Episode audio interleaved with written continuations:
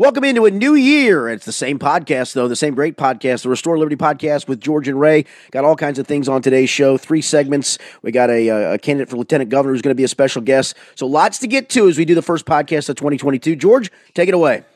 Yes, welcome to the year that is 2022. It's already uh, far different than any year we've ever experienced with the Bengals win on uh, Sunday. So we got that much going for us, I guess. Well, good morning, good afternoon, and good evening across the fruited plains.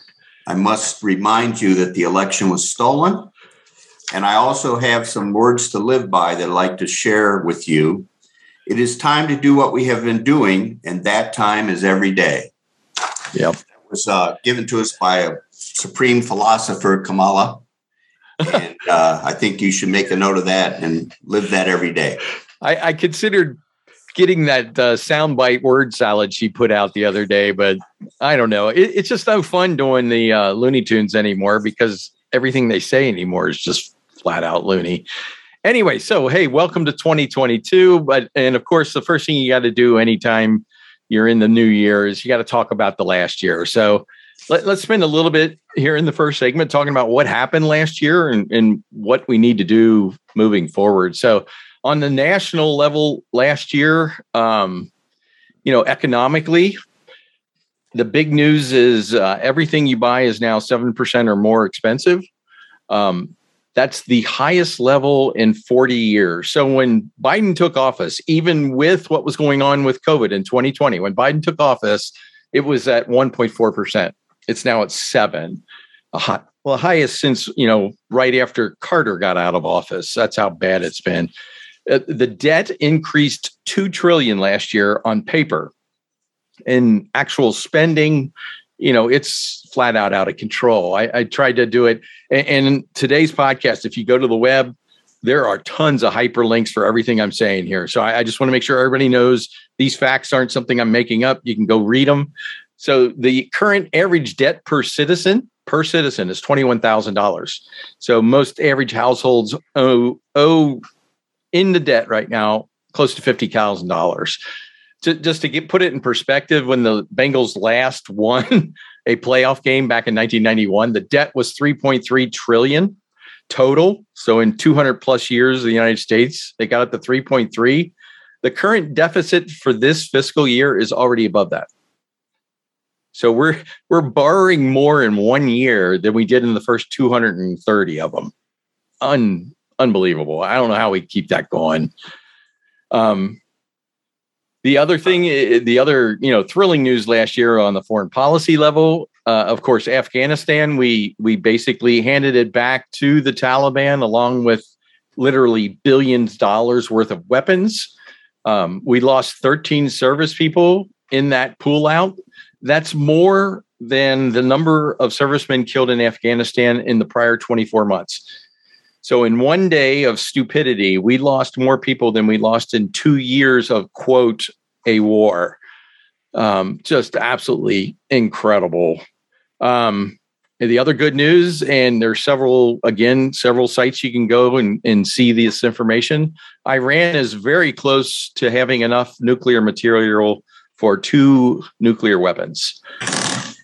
Unbelievable. And, and they're talking about getting back into the deal that allowed this to happen. I, I just don't know how how you can continue to look at that and say, you know, we're not in deep, deep trouble. Um, Iran is yeah. so emboldened now with the current administration that they're now issuing threats against not just Israel, but Trump and Pompeo, Pompeo for the bombing of the um, terrorists in their country. So it, now they're they they feel no qualms about not only saying they're going to eradicate Israel, but they're going to eradicate Trump and anybody they don't like in the United States. I mean, that's just bold.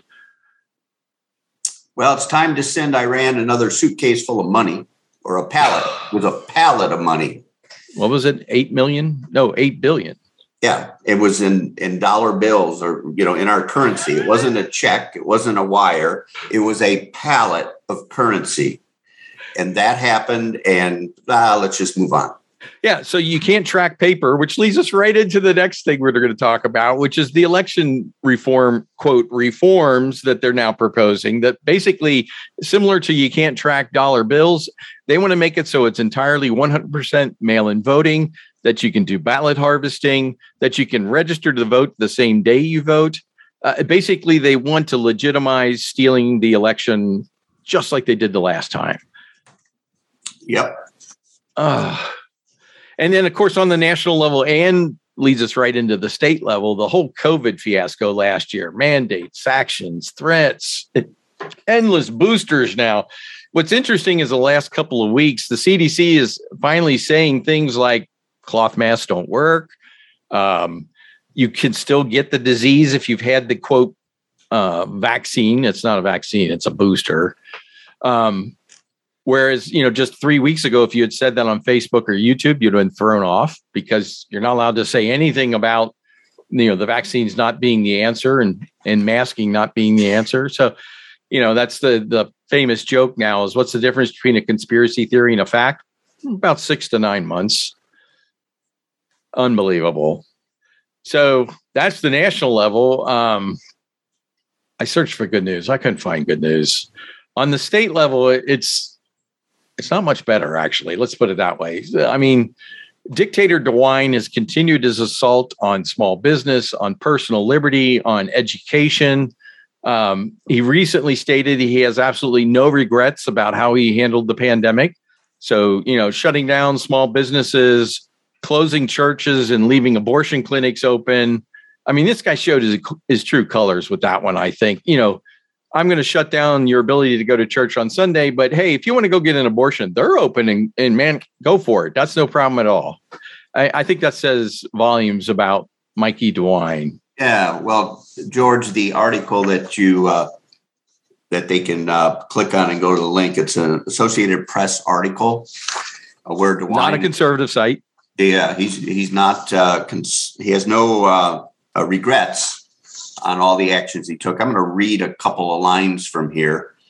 Uh, it, from the article, uh, DeWine said this week that the state struck a middle ground approach when compared with other states, pointing out that factories and construction companies were allowed to remain open.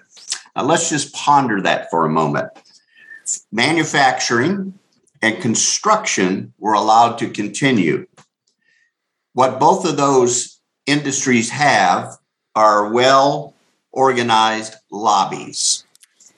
Yep. And I'm sure they give a lot of money to DeWine. And so he wasn't going to close those down.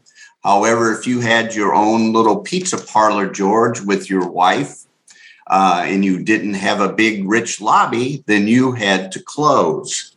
The other thing he says in this article I'd like to point out he said, one of the things, and this is DeWine talking, one of the things we did early on in the pandemic is brought the business community in and put them on committees to come up with how best to, in some cases, open their businesses back up. Now, I've been invited to come onto these ad hoc citizen committees. This is a lot. What they do is they go out and search for a bunch of lapdogs bring them in and pat them on the head and make sure they shake their head up and down as they discuss how they're going to destroy their lives. So wow. people need to look past, uh, you know, just the words because the guy, like most all politicians, is bought and paid for. And uh, it's ridiculous. Well, and certainly that was to me the big surprise of last year. I was just amazed at how little everybody in Columbus cares about voters. I mean, the anti vaccine mandate bill from Jennifer Gross. I mean, she basically got thrown out of everything because she had the nerve to say we should vote on this. Uh, I understand there's a petition movement to try and get 248 on the ballot. I haven't heard lately what that is, but clearly, I mean, we were told point blank the reason we can't pass 248 is we won't have enough money for our campaigns from the people like the Chamber of Commerce, like the hospitals, like pharma, you know, and they got really upset when we started publishing on our website and, and in our e- our emails where they get their money. And a ton of it comes from hospitals. A lot of it, surprisingly, also comes from uh, education. So from from the unions, the the school board unions, they're providing tons of money. They're they're the top guy on almost all of the quote Republican leadership in Columbus, which leads us to the next kind of big thing we need to get behind, which is, um, you know, the backpack bill, which says that basically the money for educating your child goes to whatever school you send your child. It doesn't go to the specific, you know, public endorsed teacher union schools. It can go with them. So, what do you think the odds of that passing are, given that their number one, two, and three uh, donors to all these guys are education groups? It's less than zero. so I don't even know why we talk about it. Let's go back to the the the uh, push against the anti-vax uh, thing because you also have a link to the don- the letter for where all these donors signed and and most of the donors you know it's it's uh, healthcare medical hospitals all of that uh, and what do we know about covid with respect to hospitals they've been making a lot of money off of it by you just think? declaring somebody a covid patient and there's also a chain of money you know these free vaccines there's a, a, whole bunch of money flowing to the pharmaceutical companies and even the uh, uh, insurance companies. But the thing that when I pulled this up and looked at it, why is the Ohio Manufacturers Association part of this letter? They have nothing to do with healthcare. Uh, why are all the Chamber of Commerce's part of this? Um, why is the Ohio Council of Retail Merchants part of this? It's because they're all connected to well funded lobbies. The uh, retail workers can be in a union called the United Food and Commercial Workers, which is a nationwide thing, but it has local offices too, like most unions. In the top five local offices, the top five that, that have the most members and the most money, the second biggest one is Dayton, Ohio. Wow. And the fourth biggest one is Columbus, Ohio. Follow the money. None of these reps are going to let that uh, anti vax go for, forward or the backpack or anything because there's no money in it. Which kind of brings us to, to the one good news thing we, we did have last year, and that's what happened in Virginia. Uh, it was tied to education. Um, it came out what's happening inside of the schools in Loudoun County. Uh, the fact that they had a rapist who dressed like a girl, went into the girl's restroom, raped a girl. Uh, and the only consequence, he was just moved to another school where he did the exact same thing. Um, but the father of the girl that was raped uh, got arrested because when they, the school board said, "Hey, we we are going to pass this transgender policy," there's never been an issue with that. And just imagine sitting in there and hearing that that we're going to allow this, you know, boys and girls, girls and boys. Um, and we've never had any issue with that. Meanwhile, your daughter's at home traumatized because she was raped exactly because of that policy. So, what happens when he speaks out and says, You guys are lying? They put him in handcuffs and walk him out. And then the FBI says, We're going to put anybody who uh, stands up at a school board meeting, you're going on the FBI watch list because you're a domestic terrorist. So, I mean, they basically weaponized the FBI yet again against school board attendees that are upset with school boards. So, what happened in, in Virginia? Shock above shocks for the first time in history, a Republican won. A Republican who said, I'm going to get rid of that policy. I'm not going to allow critical race theory. You know, we're going to look at expanding vouchers. Um, he was just put into office. Youngkin was was just put into office last week. Already he has signed executive orders to end CRT, signs executive orders to investigate what happened in Loudoun County. I mean, this is good stuff. And this is kind of the hope we have and what we're going to be talking about next, which is the parents got motivated, they got out and vote, and they were able to change what's going on. We have that opportunity this year, but it has to be done in the primary, not in November. The primary is where this is going to happen.